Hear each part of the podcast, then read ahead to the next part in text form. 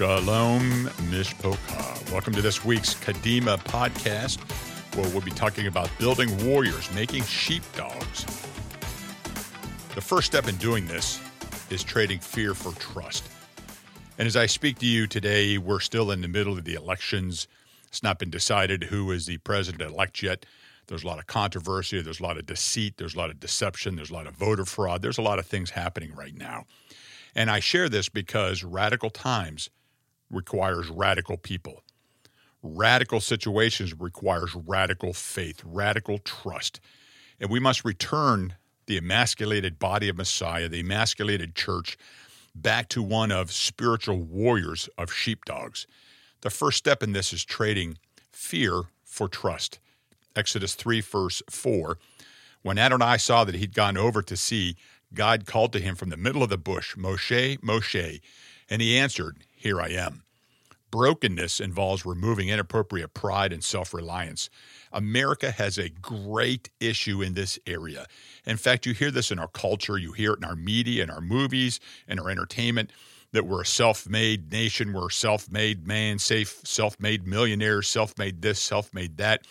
But the reality is, God wants us broken and contrite before Him to trade our fear for trust, trust in Him. There's an inherent pride in self reliance, self made men, self made women. Psalms 34, verse 18 Adonai is near those with broken hearts. He saves those whose spirit is crushed. When pride and self reliance is broken, a healthy, godly reliance is built. God tamed Moses' self reliance and pride, which is what he had learned in Egypt, but he had to tame it in the desert. To create trust in God, he must break men's fear. 2 Timothy 1, verse 7 For God has not given us a spirit of fear and timidity, but of power, love, and self discipline. Listen, in this time and season we're in, I never thought I would see this in my life. It's so easy to see how, through the auspices of fear, that people will submit to just about anything. Again, in this time frame, as I'm speaking to you, we're coming into early winter. The COVID cases are increasing drastically, and yet we've already been under a mask mandate for four or five months. And yet we can't do anything. You can't go anywhere. You can't travel. You can't do anything without a mask on. Yet, contrary to the science, wearing masks is not stopping the continuation of the spread of COVID 19. So, what we see is there are people now submitting to fear and doing whatever they were told, include taking a vaccine. Could that be the mark? Time will tell. But God has not given us a spirit of fear and timidity, but of power, love, and self discipline. Moses dealt with different kinds of fear in his God encounters. He had fears concerning himself in Exodus 3:11. Moses said to God, "Who am I that I should go to Pharaoh and lead the people of Israel out of Egypt?" In verse 12 of Exodus 3, he replied, I will surely be with you. The Lord said, I will be with you. Your sign that I have sent you will be that when you have led the people out of Egypt, you will worship God on this mountain. God responded by assuring Moshe of his purposes. He said, The sign you'll know that I'm with you is when you're out of Egypt and you're on this mountain. He had to overcome fears concerning God. In Exodus 3, verse 13, Moses said to God, Look, when I appear before the people of Israel and say to them, The God of your ancestors has sent me to you, and they ask me, What is his name? What am I to tell them? God responded by overwhelmingly presence before Moses. He replied, I am that I am. He had to overcome fear concerning others. In Exodus 4, verse 1, Moshe replied, But I'm certain they won't believe me. They won't listen to what I say because they'll say, Adonai did not appear to you. God responded by demonstrating his power and his commitment the staff, the Zuras on the hand, the healings, the signs and wonders. And you know, this is God's MO. Yeshua, throughout his ministry, demonstrated the power of God, then shared about the kingdom. When God speaks to Moses to overcome his fear concerning others, he did so by demonstrating his power. Moses had to overcome fear concerning his ability. Moses said he couldn't speak. In Exodus 4, verses 14 through 16, at this, Adonai's anger blazed up against Moshe. He said, Don't you have a brother, Aaron the Levi? I know that he's a good speaker. In fact, here he is now, coming out to meet you, and he'll be happy to see you. Verse 15, you will speak to him and put the words in his mouth, and I will be with your mouth and his, teaching you both what to do. Verse 16, thus he will be your spokesman to the people. In effect, for you, he will be a mouth, and for him, you will be like God. Listen, it really takes several chapters here in Exodus for God to break Moshe's will. God even gets mad at a place here when Moses continues to push back on this calling, this divine destiny with God. With his fears overcome, Moshe finally places himself into the Lord's hands. Life is about these choices, these sacrifices. It's a trade off. Moshe sacrifices his status as a possible ruler of Egypt, along with all the material wealth and the status that goes along with that position, to prepare for his kingdom calling, his prophetic destiny and purpose, to redeem Israel from slavery, then to fulfill it. Many get to the calling part, but they don't get forth to fulfill their calling. Many are called, few are chosen. To fulfill his call, Moshe had to once again relinquish the safety, the security, and obscurity of the desert to lead Israel out of Egypt. He had to go back into harm's way, back to a land, remember, where he is a murderer. He killed an Egyptian taskmaster, a slave overseer. He's wanted for murder. Don't think Moses didn't have just a little anxiety regarding the mission.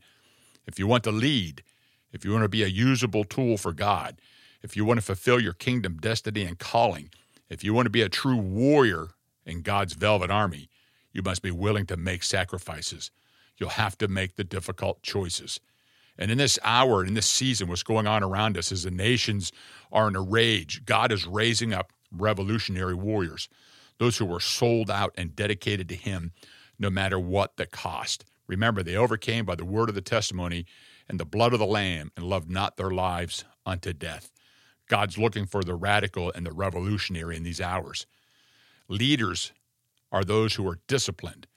They have to find time for both prayer and solitude. Solitude does not come naturally or easily. Other great leaders from Lincoln to Churchill to Edison followed Yeshua's example of setting aside quiet times. Strategic withdrawal is a necessary part of the process. Yeshua himself did this, often going into the wilderness to pray. George Washington said, Discipline is the soul of an army. It makes a small numbers formidable. It procures success to the weak and esteem to all. Harry S. Truman said, In reading the lives of great men, I found that the first victory they won was over themselves. Self discipline with all of them comes first. God is raising up warriors who are disciplined in the art and skill of spiritual warfare. In Joel 2, starting in verse 7, it says, Like warriors, they charge, they scale the wall like soldiers. Each one keeps to his own course without getting in the other's way. They don't jostle each other, but stay on their own paths. They burst through defenses unharmed without even breaking rank. They rush into the city. They run along the wall. They climb up into the houses, entering like a thief through the windows. Verse 10 At their advance, the earth quakes and the sky shakes. The sun and the moon turn black and the stars stop shining. Verse 11 Adonai shouts orders to his forces. His army is immense and mighty, and it does what he says. For great is the day of Adonai, fearsome, terrifying. Who can endure it? This obedience to be a warrior requires discipline discipline in, in prayer and reading the word and following God. True victory lies in the discipline of staying committed, of running the good race, as Shaul said. You must develop discipline. Discipline is doing what you really don't want to do so that you can do what you really want to do.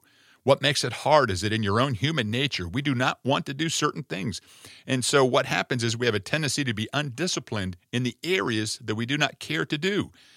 Three areas which we need to be developed discipline are one, disciplined thinking. George Bernard Shaw said, Few people think more than two or three times a year. I've made an in international reputation for myself by thinking once or twice a week. People who understand how to get to the top and stay there are people who think their way to the top. One of the major differences in this discipline of thinking is that people that think their way to the top have the ability to do what I call sustained thinking. They have the ability to think on an issue for a long period of time until that issue becomes clear on the decision that should be made. People who do not think their way to the top have the unwillingness of discipline to master sustained thinking.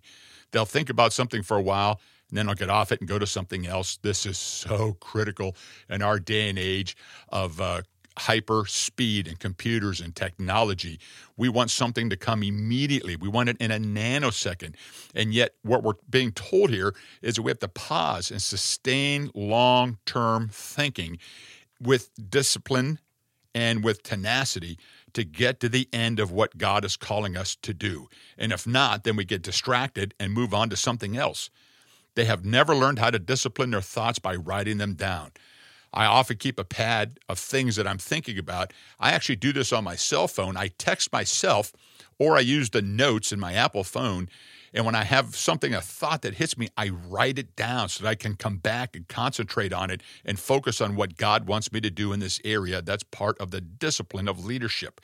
We have to discipline our emotions. This, my friends, is a secret weapon. We have two choices when it comes to our emotions one, we can master them, or two, they can master us. From that basic understanding of self discipline, we look at an example of a woman who showed great self discipline in her own life and reaped the divine heavenly rewards for her efforts. This is the wife of noble character in Proverbs 31, verses 10 through 31. You know, and I've done this on purpose, uh, Mishpocha, for those that are listening, because leaders aren't relegated to just men. We've got the Esters, we've got the Devorahs, we've got many examples of strong biblical female leadership. It's not relegated to just men. And here we have a perfect example of the wife of noble character of Proverbs 31, verses 10 through 31. This is a scripture we often read at, at weddings and marriages. We, we talk about this on Mother's Day. But she may be a literal woman in scripture, or this may be wisdom personified. Either way, she teaches some important things about self discipline and leadership that we all must inherently walk by. As we read through this following list, think about how you can integrate some of these character traits into your own life as a leader. Remember, a person who disciplines his or her character is one who is noble and greatly valued, verse 10 of Proverbs 31, gets the job done regardless of what it takes, and has the full confidence of others in verse 11 works hard enough to make a profit, verses 11 through 15, delays gratification and pleasure to invest his or her profits, and then tirelessly work his or her investments for the maximum return, verses 16 through 19. Generously participates in the larger community by sharing his or her profits with the needy, verse 20. Has no fear of the future, Proverbs uh, 30, verses 21 through 27 and is honored, respected, and admired, praised, and rewarded, verses 28 through 31. So let me just walk through this again. The, the person who is disciplined, his or her character, remember, I, have shared this before. We talk a lot about character. Listen, when you were born, you can't uh, pick your parents. You didn't get to choose your eye color, your skin color, your hair color. In fact, out of 35 million chromosomes, those that make up our skin, eye, and hair color are less than 3,000, and they're so inconsequential that the scientists don't even study it. It, it. it, doesn't, your color, your height, your eye color, your skin color does not define who you are. That's not your genetic destiny. What it is is what's carried through from generational from the seed of the man to the seed of the man in that Y chromosome. You have no control over that. But your character this is something you can hone. This is something you can build over time. Adversity is the womb of character. Difficult times is what proves the mettle and character of a person, which results in radical warriors for the kingdom of God and sheepdogs in the sheep pen. So, though a person who disciplines his or her character is one who is noble and greatly valued, gets the job done, regardless of what it takes, and has the full confidence of others. This is a person who works hard enough to make a profit, who delays gratification and pleasure to invest his or her profits, then tirelessly works for his or her investments for maximum return. This is a person who generously participates in the larger community by sharing his or her profits with the needy, has no fear of the future, and is honored, respected, admired, praised, and rewarded. These are really phenomenal. And I just love this chapter, and I pray you go back and reread this yourself. Next, we have to have disciplined actions. I call the two actions of initiating and closing the bookends of success because they really are. I know many people that can initiate. I've met many over the years that have begun the, the baby steps of ministry, but they never close. They never seal the deal. They can't get it moving forward. I've shared this so often. It's a long process. You have to dedicate the time. You have to be committed. You have to be fastidious. You have to be, uh, you have to have initiative. You got to be a self starter, and you got to discipline yourself. Listen, I've said I retired from 22 years of Navy service. For 20 of those 22 years, I got up every morning at 4:30 a.m. Every morning, day after day, week after week, year after year. When I retired from service, you know, I'm thinking, hey, I don't have to work out anymore. I don't have to stay physically fit. I don't have to get a haircut. I don't have to get up. But it only takes a week or two of retirement and coming back into serving the Lord that it's like, hey, I got to get up. I have to be a steward of the time the Lord gave me. I have to have initiative. I got to get up and get into the office. There's a commitment to the people of God, there's a commitment to the kingdom of God. And listen, it's not just starting the congregation, but it's being able to close the deal. When you can do both, you have bookends of success. So many can see the target, but they're not able to pull the trigger. It takes day after day of getting up, of persevering. Have we had failures? Sure, we have. Have we wandered off the path? Sure, we have. But we call that failing forward, dusting ourselves off, getting up, and getting back in the game and sticking with it day after day after day. If you think you're going to be a leader and be free from all troubles and difficulties and tzuris, Miss Pacha, you got another thing coming life is filled with adversities. The good news is Yeshua tells us he has overcome all things, but you have to be willing to get into fight, get a little dirty, get you know when you're with the sheep, you, you, you smell like the sheep. You get a little sheep dung on you. It's, it's a little rough sometimes out there, but you got to get in there and get in the game. James 1 verses 20 through to, through 25 says, "Don't deceive yourselves by only hearing what the word says, but do it." See, it's it's got to take action. It's not just saying it, but it's doing it. And we, we see this manifest out in the Messianic movement. I've had so many pastors tell me over the years, oh, you know, Rabbi, uh, we just love Leviticus and we've taught on the feast days for years. But it's not hearing what the word says, but doing it. Verse 23 For whoever hears the word but doesn't do what it says is like someone who looks at his face in a mirror, who looks at himself, goes away, and immediately forgets what he looks like. Verse 25 But if a person looks closely into the perfect Torah, which gives freedom, and continues becoming not a forgetful hearer, but a doer of the work it requires, then he will be blessed in what he does. Listen, the only way that you can keep leading, and this is critical, listen to me. If anything I've said in this podcast, the only way you can keep leading, the only way you are maintaining your relevancy in this world today is that you keep growing because the day you stop growing, somebody else has already taken the leadership baton.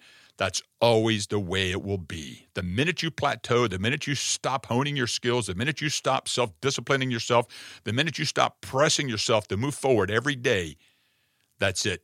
Someone else has got it. And remember, we're called to be warriors, sheepdogs. Laziness is the enemy of discipline. Servanthood, which is all of this, is a humble, obedient reliance on the Father, birthed by an awareness of his unconditional love, which is expressed by disciplined action to benefit others and carry out in the power of the Ruach HaKodesh, the Holy Spirit, your divine destiny and calling in the kingdom of God. Servanthood may involve a menial or a hidden task, but it may also involve a very public deed done without concern for one's reputation or gain. But there are barriers to the servanthood. There are barriers to becoming a warrior. It's laziness, it's selfishness, it's pride, arrogance, a lack of humility. But the greatest of these is laziness. A lazy person hates work. Proverbs 21, verse 25. A lazy man's craving will kill him because his hands refuse to work. Listen, if I had a dollar for every person that's come to me in the last 20 years and said, Rabbi, would you mentor me? Uh, I, I, would, I swear, I'd have a hundred thousand dollars. Okay, I'm embellishing there a little bit, but you get the point. And, and the reality is, when you start laying out the process of what it takes to do this, nine out of ten walk away. And, and why is that? Because it's hard work. It, listen, I, I'm got to be transparent here. There's mornings I don't want to get up. There's mornings I just don't want to face what's ahead of me that day. We deal with so much of, of life's difficult times, of the joys and the victories, but also the times of mourning and the loss. And, you know, we go from weddings to funerals. It's a wide spectrum of what we have to deal with on a day to day basis. And, uh, but it's hard work. It takes study, it takes commitment, and, and you've got to press into this. No one's going to take you by the hand and say, well, here's how you do this, do this, do that. There's got to be initiative on your part to do something. But a lazy person, they hate work. And so many walk away. They think, man, I would just love to do this up there, preaching that word and changing people's lives. But they don't want to know about the thousands of hours in the background uh, of honing your own leadership skills, of learning the hard way, of, of people turning on you and people not being loyal to you. It, it's a very difficult place. Listen, in the end, The retirement is out of this world. But while we're here, it's difficult and it requires hard work. Next, a lazy person makes excuses. Proverbs 26, verse 13. The lazy person says there's a lion in the streets. A lion is roaming loose out there. And what is that? It's an excuse to not get out and do what we're supposed to be doing. A lazy person becomes a servant or a debtor. Proverbs 12, verse 24 says, Work hard and become a leader, be lazy and become a slave. Hey, let me say that again. Proverbs 12, verse 24. Work hard and become a leader, be lazy and become a slave. Hmm. A lazy person is poor. Proverbs 13, verse 4. Lazy people want much but get little, but those who work hard will prosper and be satisfied. Slothfulness violates God's purpose, good works. In fact, we're, we're told in the Colossians to do everything as if we're doing it for the Lord Himself. Whether you're mowing your grass, taking the trash out, washing your vehicle, helping others, carrying the groceries for your neighbor, the Lord empowers followers to overcome humans' propensity to laziness by giving us a new nature 2 Corinthians 5, verse 17. Therefore, if anyone is united with the Messiah, he is a new creation. The old has passed. Look, what has come is fresh and new. Your success, not only in the kingdom of God, but in life in general, is up to one person only you. You know, a lot of people looking for a sugar daddy God. I've had many people tell me over the years, well, you know, the Lord's going to give me the winning lottery ticket and uh, the Lord's going to bless me with a million dollars. Well, you know, the Lord says himself in Deuteronomy that he's given us, you and I, the power to gain wealth, success, and prosperity in this life. Your success, not only in the kingdom of God, but in life in general, is up to you. He's already empowered you to do it. What you do with it is up to you. Galatians 6, verse 7 Don't delude yourselves. No one makes a fool of God. A person reaps what he sows. And here's the biblical model for kingdom behavior within a congregation Romans 12, verses 10 through 16. Love each other devotedly and with brotherly love, and set examples for each other in showing respect. Don't be lazy when hard work is needed, but serve the Lord with spiritual fervor. Did, did you get that, verse 11? Don't be lazy when hard work is needed, but serve the Lord with spiritual fervor. Verse 12 says, Rejoice in your hope, be patient in your troubles, and continue steadfastly in prayer. Verse 13, share what you have with God's people and practice hospitality. Verse 14, bless those who persecute you. Bless them, don't curse them. Verse 15, rejoice with those who rejoice and weep with those who weep. Be sensitive to each other's needs. Don't think yourself better than others, but make humble people your friends. Don't be conceited. You know what this parallels with? The woman of noble character in Proverbs. Did you notice the relationship and the synergy between these two passages that they share a lot of the same common practices and principles, both as an individual and in a communal setting, and the kehelet in the congregation is very profound. So, how should we serve the Lord? How should we serve others? First, we do so by motivated obedience. Deuteronomy 13, verse 4 You're to follow Adonai your God, fear him, obey his mitzvah, listen to what he says, serve him, and cling to him. This is very profound. That's almost a sexual term, cling to him in the Hebrew. It means to be in him, to be one with him, as a woman and a man are one when they get married together. Next, we motivate by gratitude. 1 Samuel 12, verse 24 Only fear Adonai and serve him faithfully with all your heart, for think what great things he has done for you. Listen, I know we're in difficult, troubled times, but yet Isaac reaped a hundredfold harvest in the midst of famine in Genesis 26. Fear the Lord, not the world. Serve him faithfully with all your heart, and think and ponder about the great things he has done for you. Enter his gates with thanksgiving. Be motivated by gratitude. Next, motivate by gladness. Psalms 100, verse 2 Serve Adonai with gladness, enter his presence with joyful songs. Merriment doth the heart well, like good medicine. For anybody who's known me for any length of time, in fact, Rebbitzin says, only believe him when he's on the bima because uh, I'm full of salt and vinegar, if you know what I'm saying. I like to mess around a little bit. I like to uh, have fun and joy. And, uh, and again, uh, you know, it's a little bit of charisma. A lot of people are down and sour. There's a lot of curmudgeons in this world. That doesn't draw people to you. But the joy of the Lord, that's your strength. Merriment does the heart well like good medicine. Serve Adonai with gladness. Enter his presence with joyful songs. I love this scripture. And you must be motivated by forgiveness, not guilt. Isaiah 6, verses 6 through 8. One of the Seraphim flew to me with a glowing coal in his hand, which he had taken with tongs from the altar. This is one of the angels. He touched my mouth with it and said, Here, this has touched your lips. Your iniquity is gone, your sin is atoned for.